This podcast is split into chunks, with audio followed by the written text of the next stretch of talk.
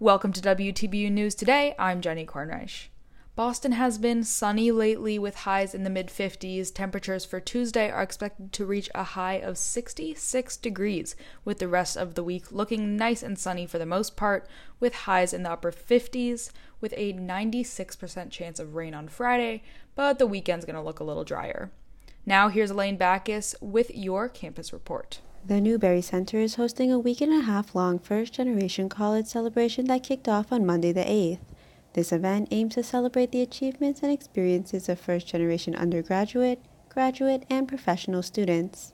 Monday featured a talk with author Rachel Gable, student panels, and a celebration at the George Sherman Union Metcalf Ballroom with free giveaways.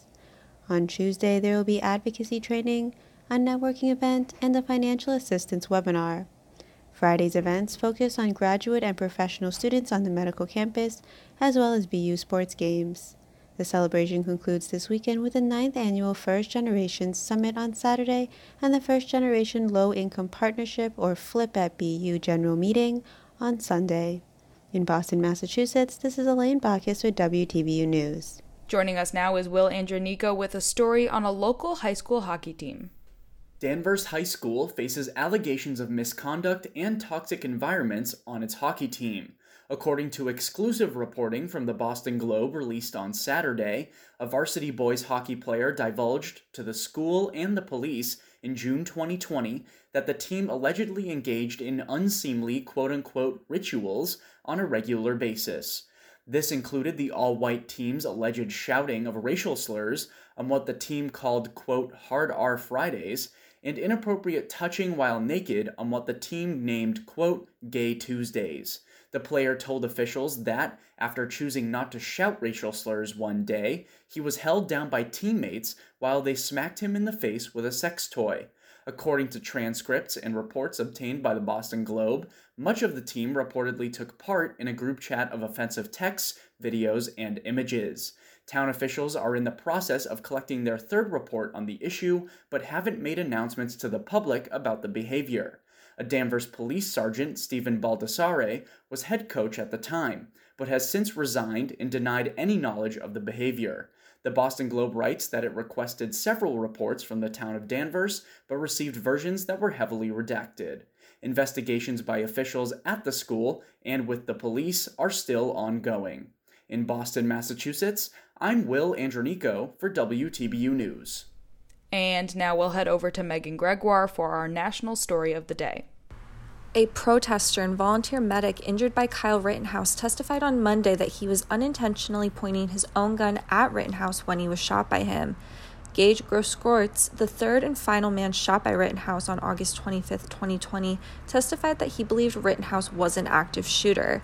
In his testimony, Grosskreutz describes feeling that he was going to die as Rittenhouse approached him, but he didn't intend to ever shoot him or injure him.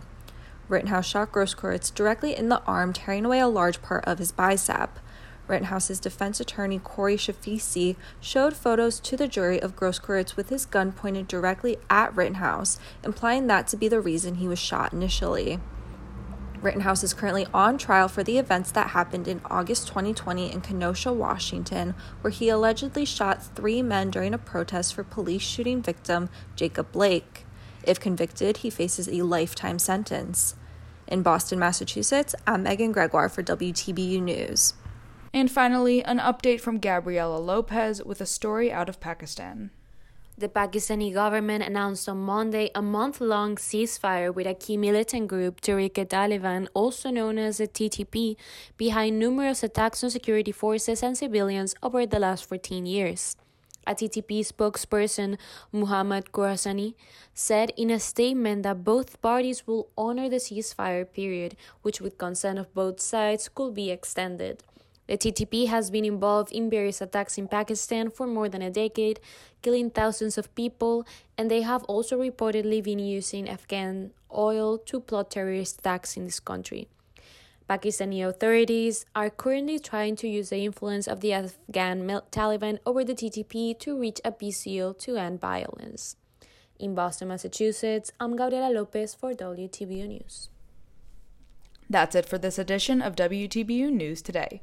Be sure to tune in to our full program every Tuesday and Thursday at 6 o'clock p.m. Eastern, which is tonight, over on WTB Radio on behalf of Catherine Hapgood, Gabriela Lopez, Megan Gregoire, and Varsha Subramanian. I'm Jenny Kornreich for WTBU News.